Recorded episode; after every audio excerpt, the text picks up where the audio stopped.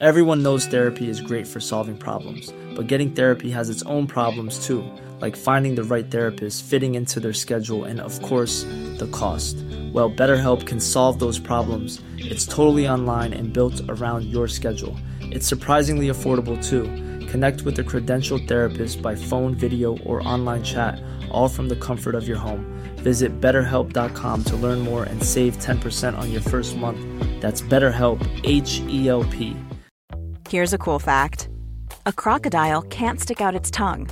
Another cool fact you can get short term health insurance for a month or just under a year in some states.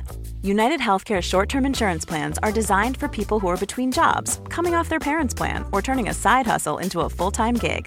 Underwritten by Golden Rule Insurance Company, they offer flexible, budget friendly coverage with access to a nationwide network of doctors and hospitals. Get more cool facts about United Healthcare short term plans at uh1.com. Since 2013, Bombas has donated over 100 million socks, underwear, and t shirts to those facing homelessness.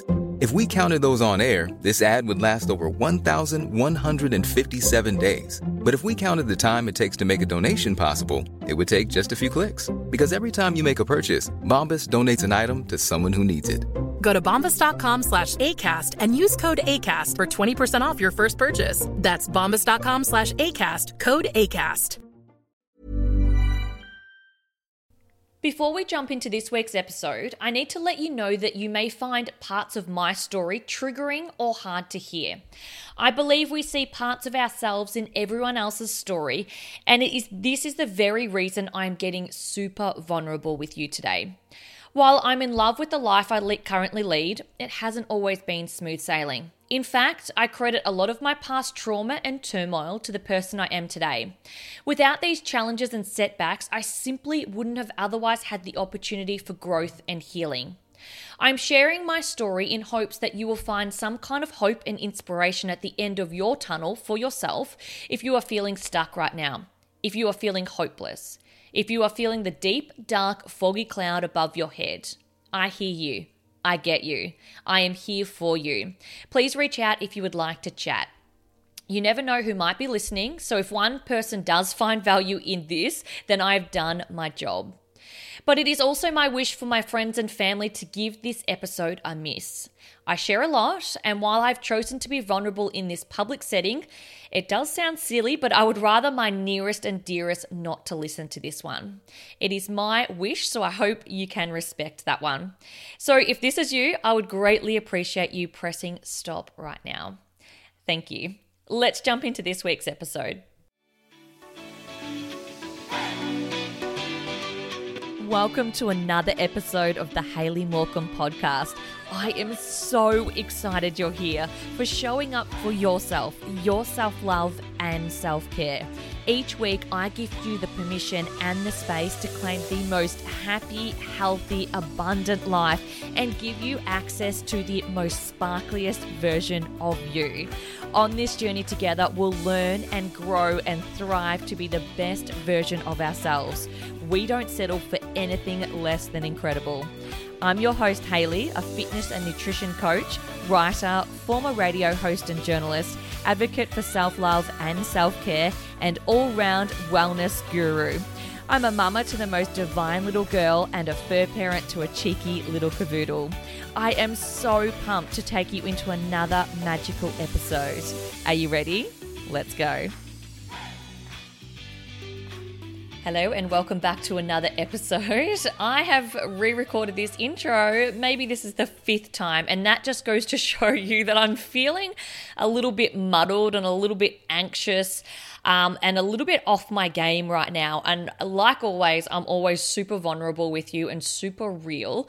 So uh, when you flick on an episode of any podcast you listen to, just know that's not always their first take. I usually do only one take, but today um, it's, yeah, I'm feeling a little bit nervous because I'm going super, super personal.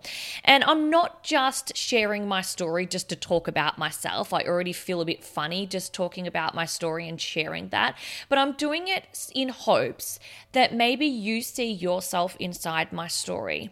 Uh, you see the vulnerability inside my story. You see the the turmoil and the the challenges inside my story that maybe you can see light at the end of the tunnel if you're going through that right now.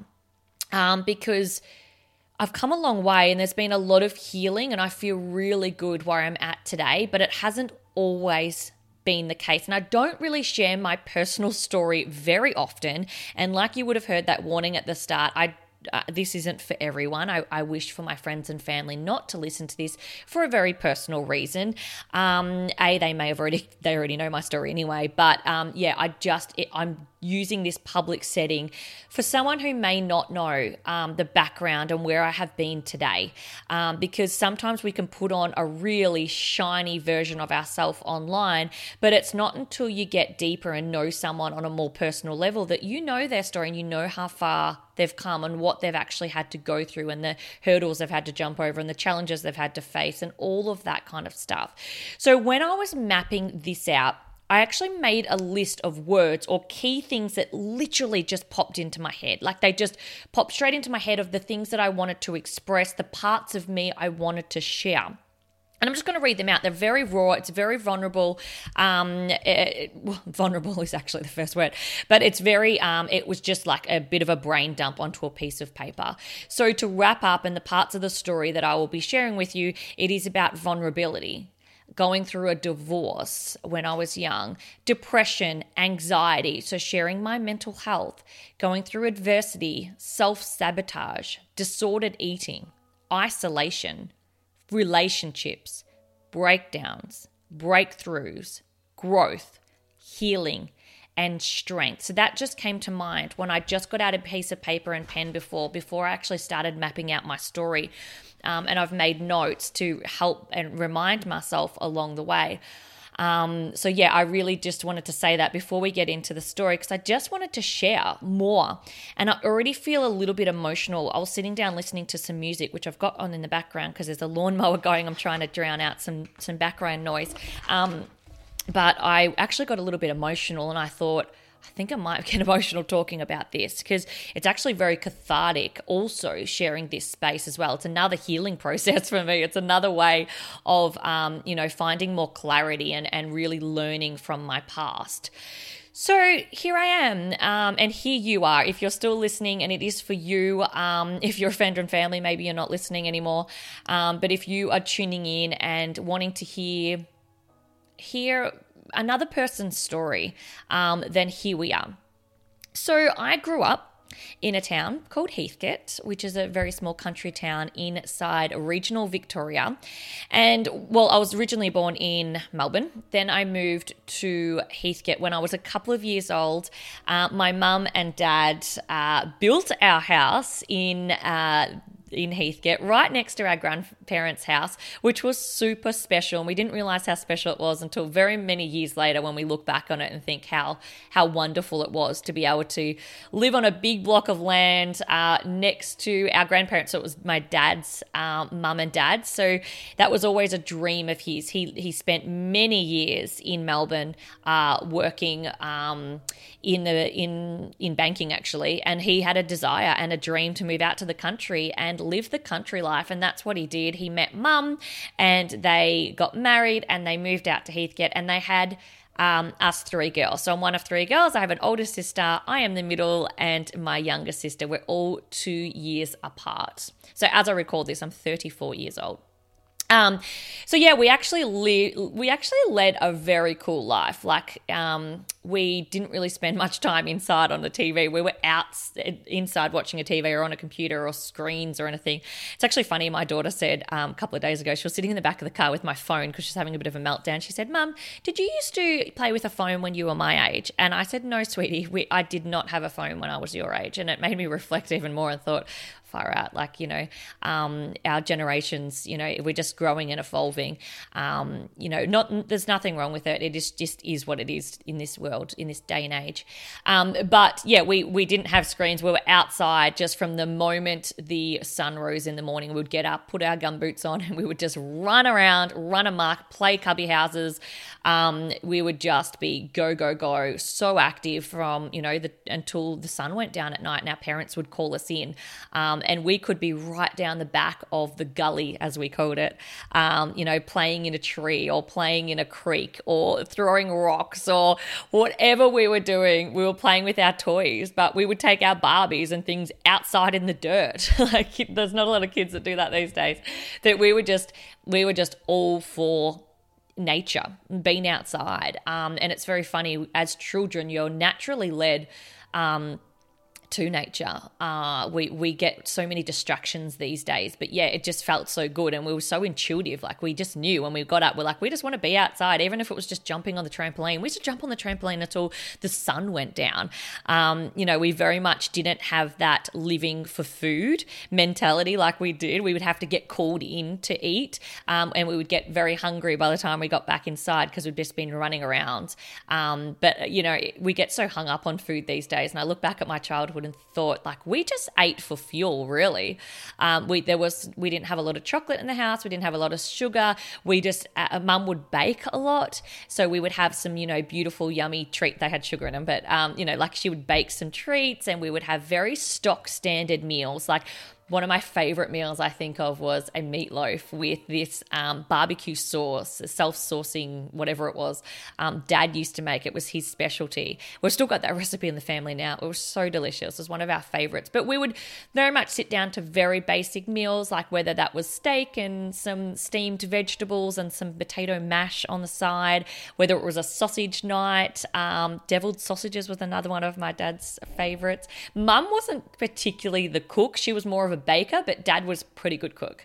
Um, so yeah, we we we would every now and again when dad would go to the supermarket or he'd do his fortnightly shop in bendigo um, he would get like some some chocolate snacks um, and we would all sit down and actually really we would all share it. Like we'd all just sit down as a family and share it. Um, i keep referring to dad at the moment. I'm just realizing this. I don't have a lot of memories when my mum and dad were together. So when i'm even just mentioning the food just then i'm already forecasting a few years ahead um, and there's a lot, there's going to be a lot of breakthroughs, even just retelling my story. But those, when I was just mentioning dad, that's very much from when my parents divorced and we ended up living with dad. They were the memories that I have. I don't have a lot of memories. I remember mum baking a lot, um, and I remember just being outside a lot.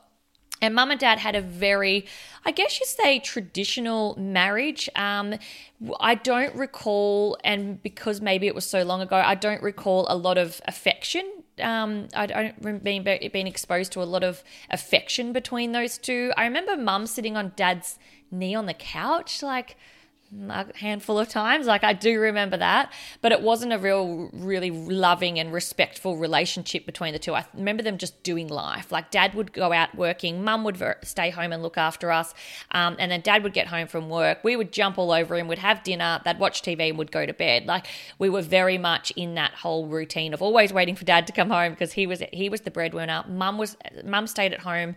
Um, she you know birthed three three daughters, um, and then yeah she was very much the the the home. Um, she was the stay at home mum for many many years until she decided to step back into the workforce. When we were, gosh, we would have been. I think my older sister Christy, she would have been in school by then, as in high school, I'm pretty sure. Oh gosh, so these are the things that I don't even remember um, because I, you know there's a lot that I have I've still um, to find clarity on. I think there's a lot that I blocked out, but um, so I remember in my early, early days when, so we didn't go to um, a uh, daycare, so to speak. Mum always looked after us, but we did go to kinder.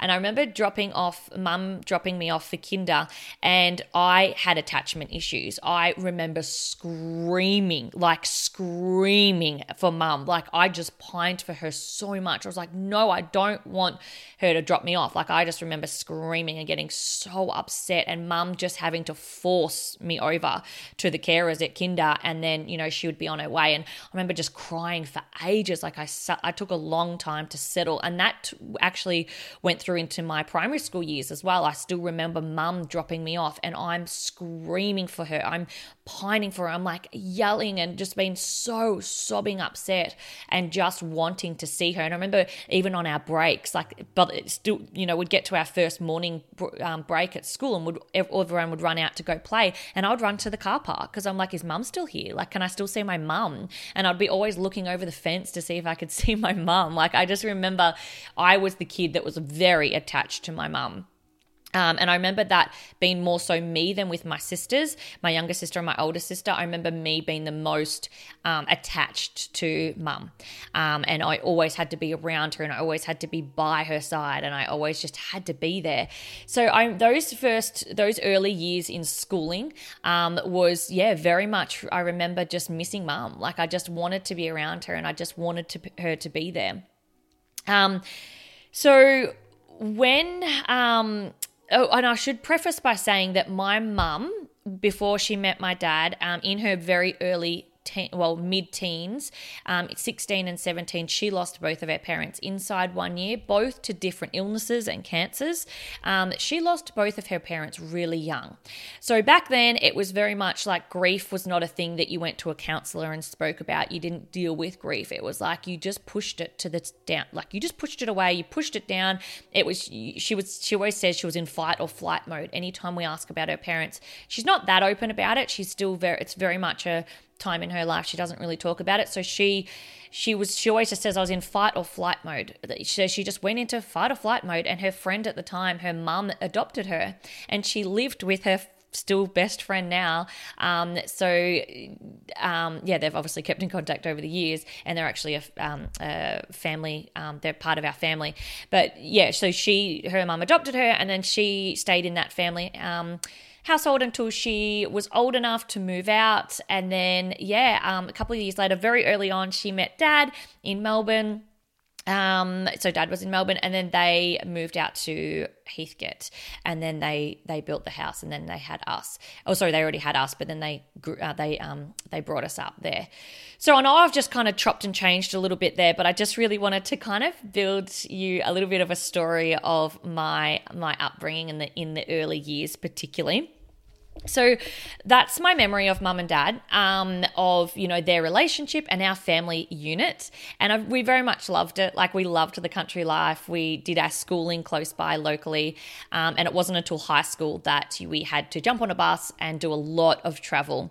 Um, and it was around this time that mum and dad weren't good in their relationship. I remember lots of fighting. I remember lots of late night arguing and my sisters and I would end up in our bedroom each. We would be sitting in our bedroom just listening to it out in the in the lounge room, and I just remember them just saying really nasty things um, to each other. And it was things that I would never repeat now. And I don't even think I have fully expressed to my parents the things that I do remember. And I don't even talk about it to my sisters of what they remember either. But I just remember a lot of yelling. And there was a lot of like, it was just there was a lot of um, fractured um, parts of their relationship that uh, was never going to heal and they were never going to get over. Um, and that happened for a really long time. I remember them um, threatening to break up uh, for many years, uh, for a really long time, until one day it actually happened and it still wasn't you know, it didn't really sink in for us kids. We are like, oh yeah, mum's just, you know, gone away again. Um, but yeah, one day she actually did it and she got in the car and it was decided that we would stay with dad. Um, so back then that wasn't a thing. You didn't really stay with your dad. You would go with your mum. Um, but for us, we stayed with dad. Um, we stayed with dad in the house that, that they built and we continued school. We continued everything there. I think it was just settled that we had a very, you know, um, established life, what we were doing, and mum was going to to leave. Um, which was really hard for my friends to take. I remember telling them, they're like, What? Like, you're living with your dad. Like, that's, don't you usually go and live with mum? Because divorce wasn't a, real, a thing that back then. It wasn't really that pop, I shouldn't say popular, but it wasn't really the norm back then of divorce, and it was even less normal to be with your dad. Um, now, I'm sure there's conversations that were had between the two of them that didn't get passed on to us, and we never know of the ins and outs and why we were left with dad. But we were. That was the reality of it. We we um, we were with dad and he he very much just stepped into the parental role now we saw mum on every second weekend so going from seeing mum every single day uh, to then every single week uh, every second weekend i was around 12 um, was really hard i remember just going back to those days and if you if you look right back to those kinder days i was telling you that really was that at that that attachment i had with mum very early on that i still have you know, to this day, I still have issues around that, um, uh, around just being, you know, um, just wanting to her to be there. Um, and yeah, so she left. We only got to see her every second weekend. And dad went into a very, very deep, dark place with his mental health. And I think that's when we were really exposed to mental health back then. So I was only 12, very young. Um, and also, it was the very first parts of our own mental health that we were dealing with as well. It was a grief. It was a grief for no family network, uh, family unit. It was grief for not seeing our mum every day. It was grief for seeing our dad in so much pain. Um, my dad still to this day has not really moved on. He's never had a girlfriend where mum was very content. I think she was very sad for a long time, but she was very content and knew that that was the decision that she needed to make was to leave. Um, where, you know, and mum's very independent. She's a very fierce female. She stood on her own two feet very quickly. I think that was going back from her her teenage years of being in a, that fight or flight mode. So she was very much conditioned to that. Um, where dad was just heartbroken and we were too. We were very heartbroken. Um, and yeah, we watched dad be, you know, the saddest we've ever seen him, like in a very, very sad state. And, you know, our compassionate, my, my sisters and I are very compassionate. We're very understanding. We're very, we can pick up on other people's vibe and an energy just from walking into a room. We, we can read people's energy very, very quickly. And I think very early on, we could read dad was not doing well. And we, as much as he did a fabulous job, you know, taking care of us and making sure we went to school and doing everything that all of a sudden, you know, mum wasn't doing anymore. He did a fabulous job, but we pitched in a lot. We washed and cleaned and ironed and cooked and uh, all of the household duties were then up to us. Um, you know, we were girl, we were females, so that was, I think, in Dad's eyes, that was part of our role in society as well, was to step up and and and to help out around the house. So it was very early on that we found our independence, so to speak, because you know, dad did such a wonderful job, but there's only so much that a male can do and a dad, a father figure can do especially raising females as well. My first period was was at home with dad. Like it, and I remember uh, him taking us to the supermarket because this is one of, one of three girls. We were going through puberty. This was a really really vulnerable stage for us, and this is why divorce hit me really hard. My mental health um, really took a hit back then, um, and I wouldn't have realized it till years later how much of an impact it was going to have on my relationships, going to have on my mental health, and leading to depression and anxiety and all of those things that I'll get into. But yeah, I remember dad taking us to the supermarket and just being like, get what you need, get what you need. And would go and get pads and tampons and put them in the trolley. And he would just look the other way because he knew that we needed them. He didn't know anything about it. He didn't know anything really about women's hygiene and, you know, puberty and things like that. He just knew that we needed them. And he took us to the supermarket. We would get it, would put it in the trolley, and then we would have to also touch it to put it on the conveyor belt because he wouldn't touch them as well. So we'd get to the, the register and we'd pick up our sanitary items items and would pop them on the conveyor belt. Um, and they were very much my memories of, you know, my early teenage years where it, it was very much a survival mode for us. There wasn't that nurturing there wasn't that family, you know, network that, you know, a lot of families had. I would envy. I'd go to friends' house and I'd envy that they had a mum and dad in the same house. Like, I know, and I don't, I, this part of my story, I don't want to compare and say, but I did have it well because, you know, someone else lost their parents. Like, this is not, this is not a story of comparison. This is just my story and the way that I see it. Um, so, yeah, and and I would go to parents, people's, my friends' houses, and I'd be so envious of them to seeing this, you know, this network, this family network that I was just pining for and I was grieving for, and I didn't realize the the grief and the turmoil it was causing inside my body, and these belief systems that I was creating around relationships, around love, around marriage, around what that looks like for successful marriage, like. I looking back on it, I was like, I'm never getting married. I'm never having children because look what it leads to.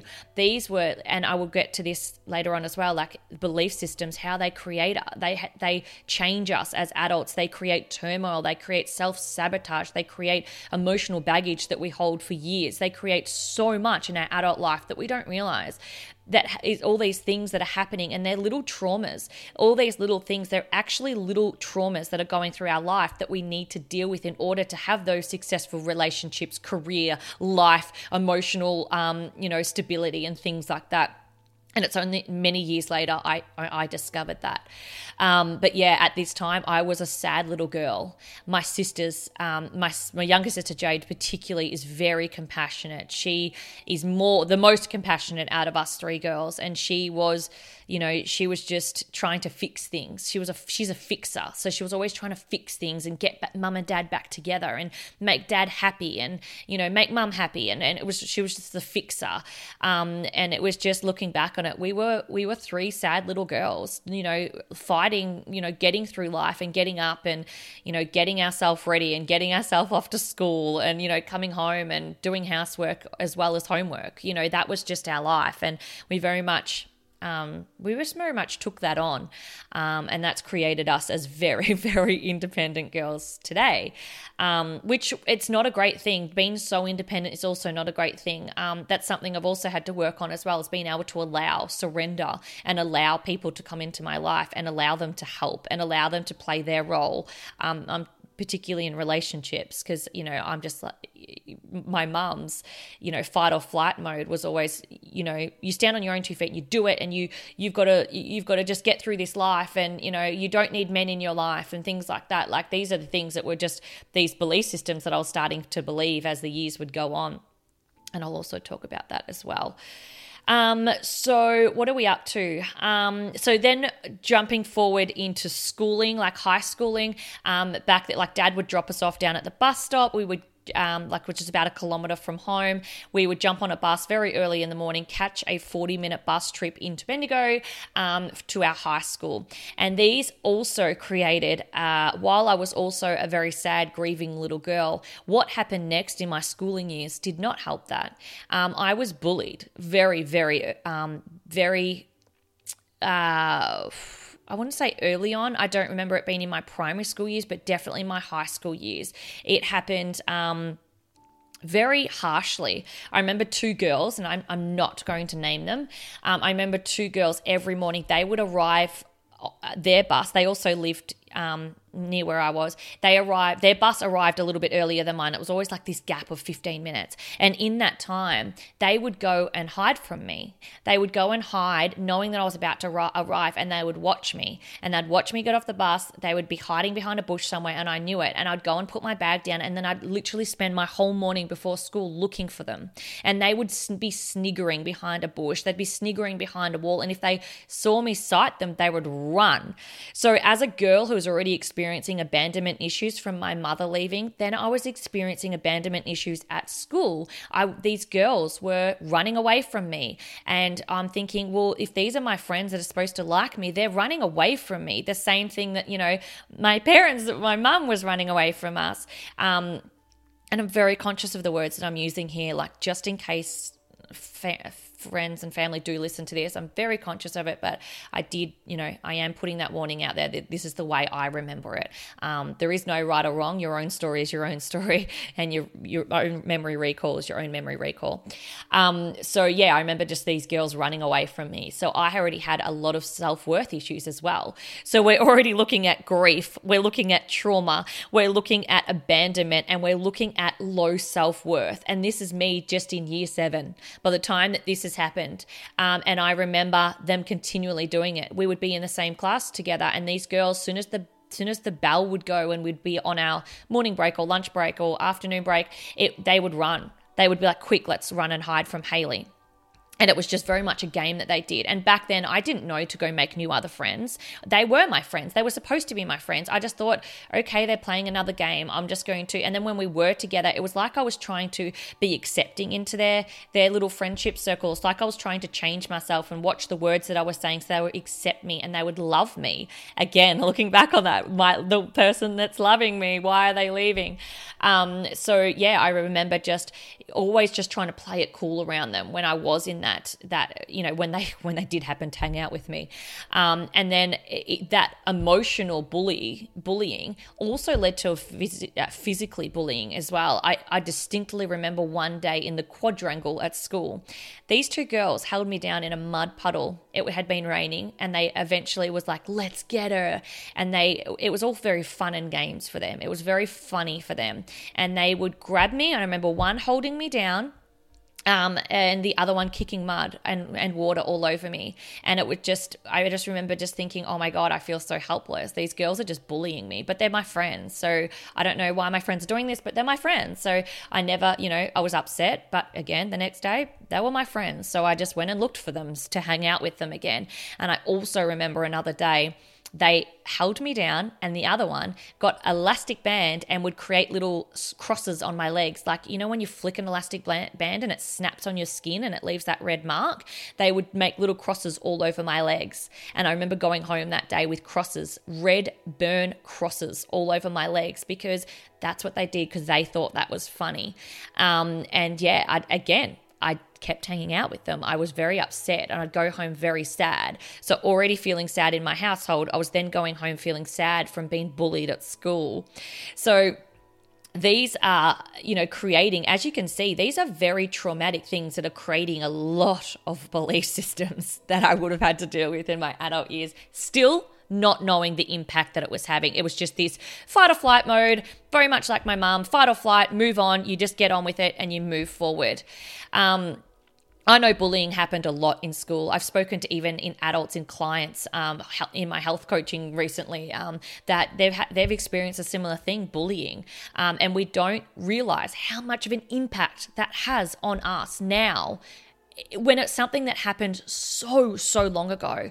So yeah they they're very much my memories of high school. I also remember and this might not sound like anything but it was a term of bullying as well they would call me little miss perfect. So i was always the girl that really wanted to do well in school but i wasn't. I was not doing well. I wasn't the smart kid. I didn't retain information well. I got b's and c's at best.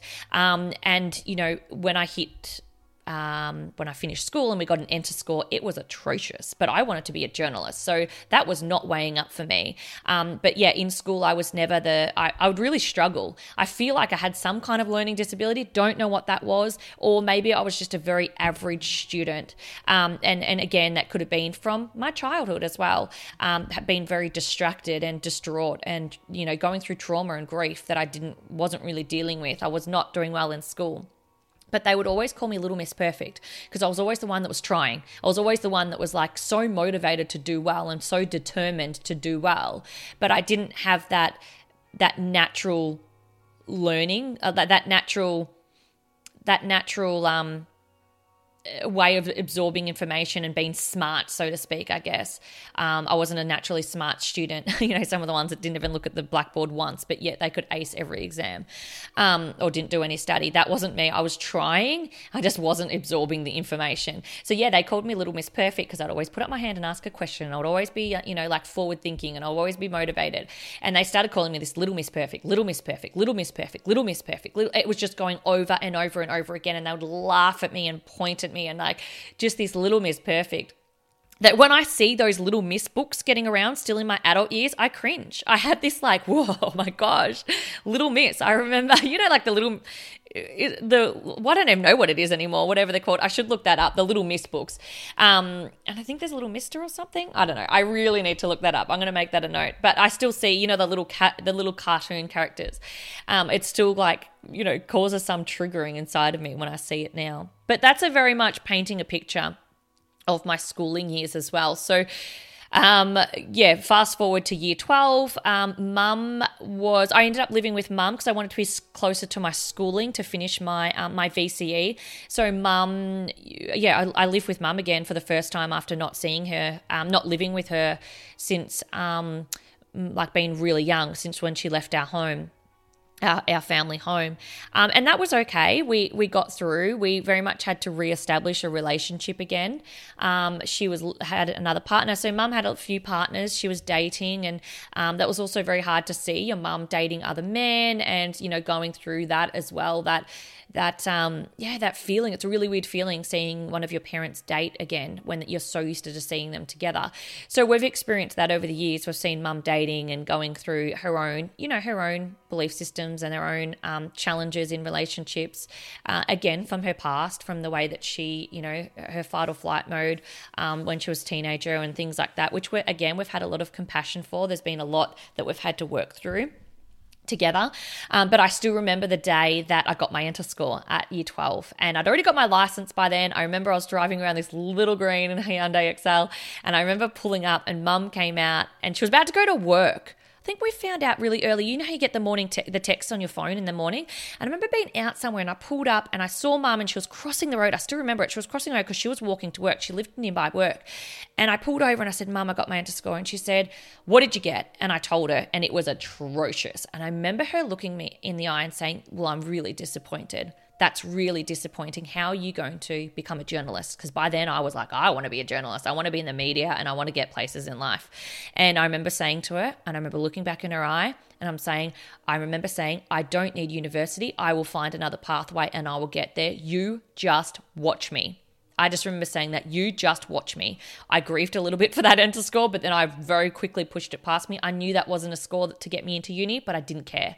I was like, that's okay. I'm going to get through another way. That's not the only path. Um, I'll get there. And I did. I actually did get there.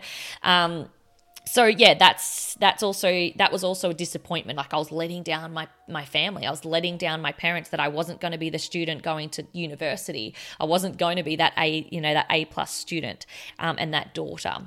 Uh, my older sister ended up going to uni um, and my younger sister didn't.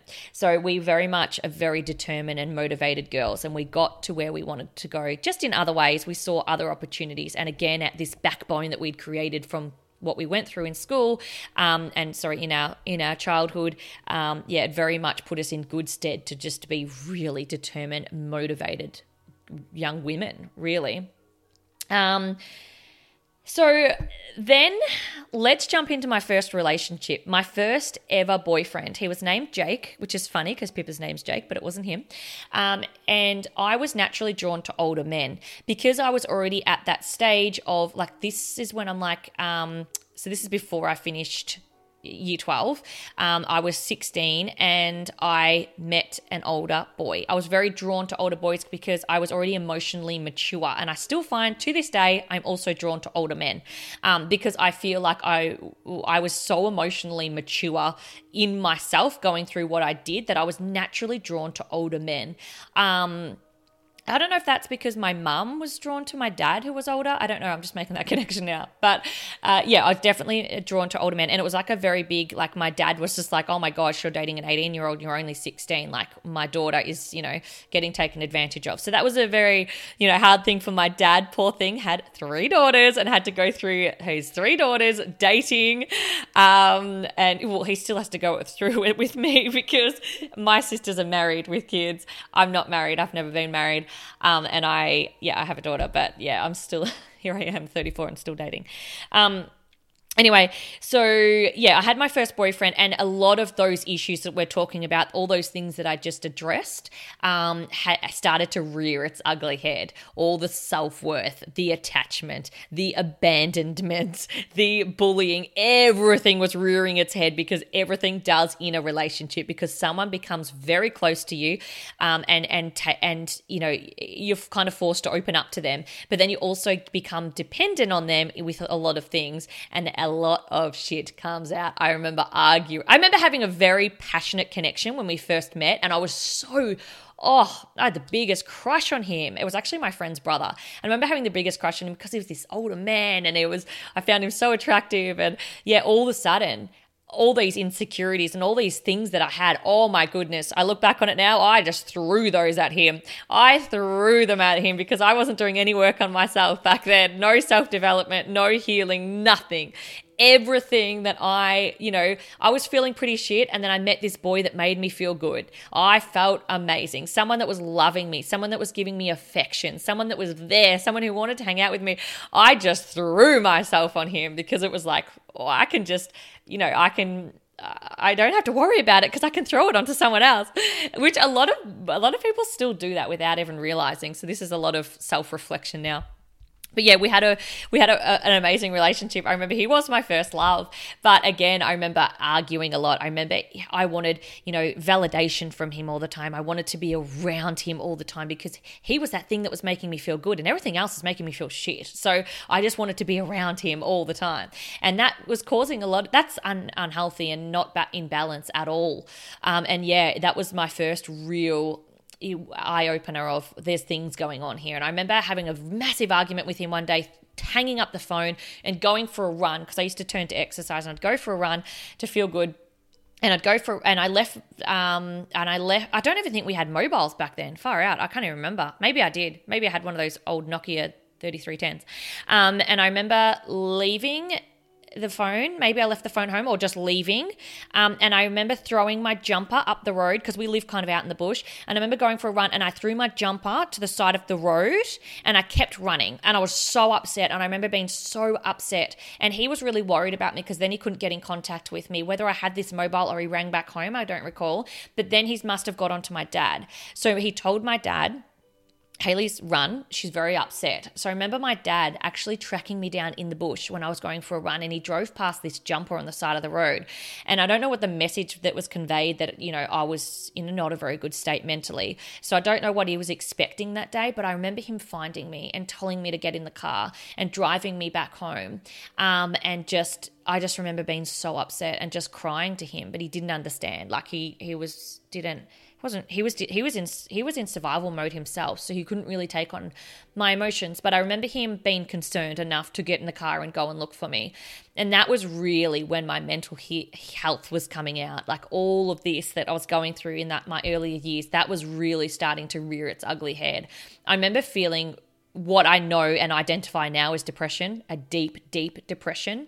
Um, but I didn't identify it at the time. I didn't know what depression was. I didn't know what anxiety was. I didn't know what low, low mood was, low self esteem. I didn't know what grief was. I didn't know what trauma was. Like they were all just things that were just coming out now.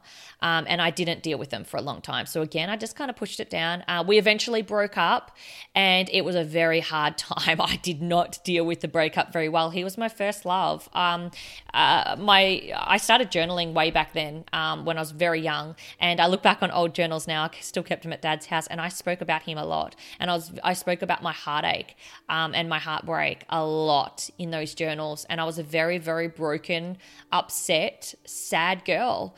Um, and I was going to be for a lot of years before I made any changes. So, wow. Um, I'm going to keep talking up until the point of where I moved to Swan Hill, and then I'm going to wrap this episode up here, and I'm going to do it in a couple of part. Uh, I'm going to do a couple part series, which I'd already decided beforehand because I knew this was going to go long. But to keep it under wraps and keep it under control with the time, um, I will. Um, I will keep moving forward, but I'm going to stop it up to the time when I was about 19 and 20. So at this stage, we're going, we're forward, we're going to when I finished school, um, and I'd had that conversation with mum.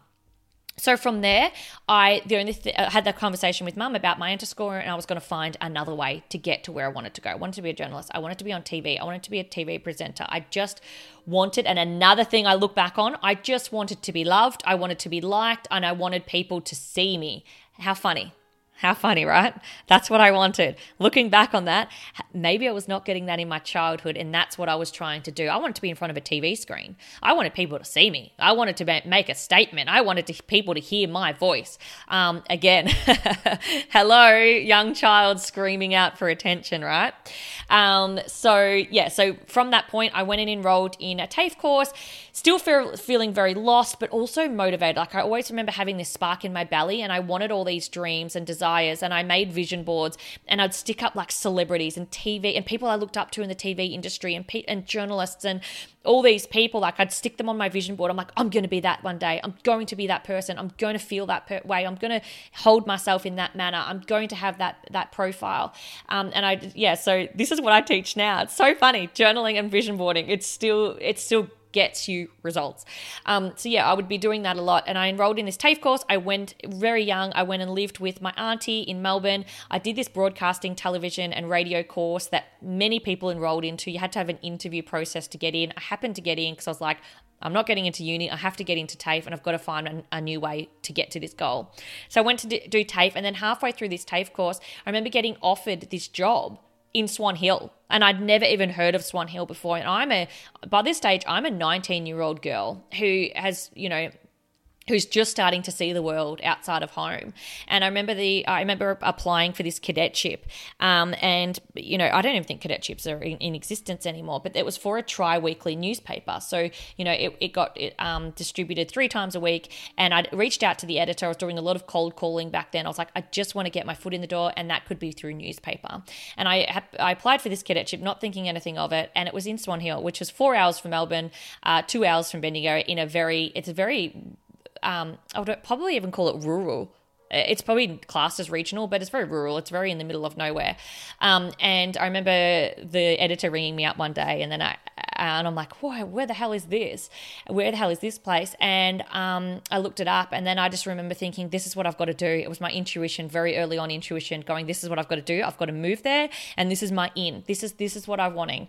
This is what I've put on my vision board. Like this is this is getting presented to me, and but I was so freaking nervous. I was so nervous. I'd never traveled to another town on my own and lived on my own before. Um, so that was going to be one of the most um, the most opportunities for growth and giving me strength and independence in my whole entire life. That's really what started a new life and a new chapter for me. Um, and amazing things happen in, happened in Swan Hill, and I'll go into them into the next episode. A lot of um, a lot of growth mentally, a lot of belief systems, a lot of my disordered eating also started then. Um, a lot of like um, things that I had to overcome, um, and a, but but mainly a lot of growth. Like a lot of my, I, I became a woman there. Like I felt like a girl becoming a woman in that town, um, and it was a lot. It was a lot. Um, I look back on it with very fond eyes these days, but I just remember how scared I felt, how nervous I felt, how isolated I felt. Um, but yeah, I'm going to wrap this one up here because we're we are like 45 minutes in over.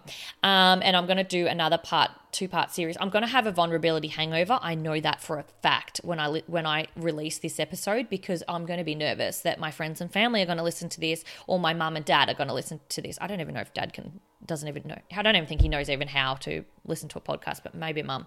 Um, and then maybe her friends. I don't know. Um, but this is my story that i'm sharing in hopes that it actually helps and inspires you um, to, yeah, in whatever form that looks like. Uh, if you've enjoyed this part of the story so far, please reach out to me because I'm probably going to be feeling all the feels, all the vulnerability.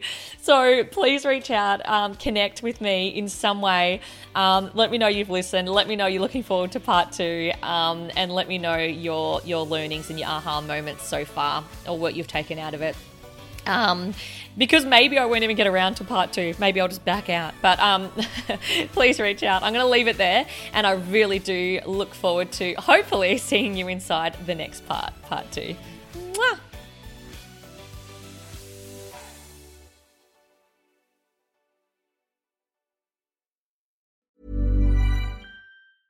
Hey, it's Paige DeSorbo from Giggly Squad. High quality fashion without the price tag? Say hello to Quince.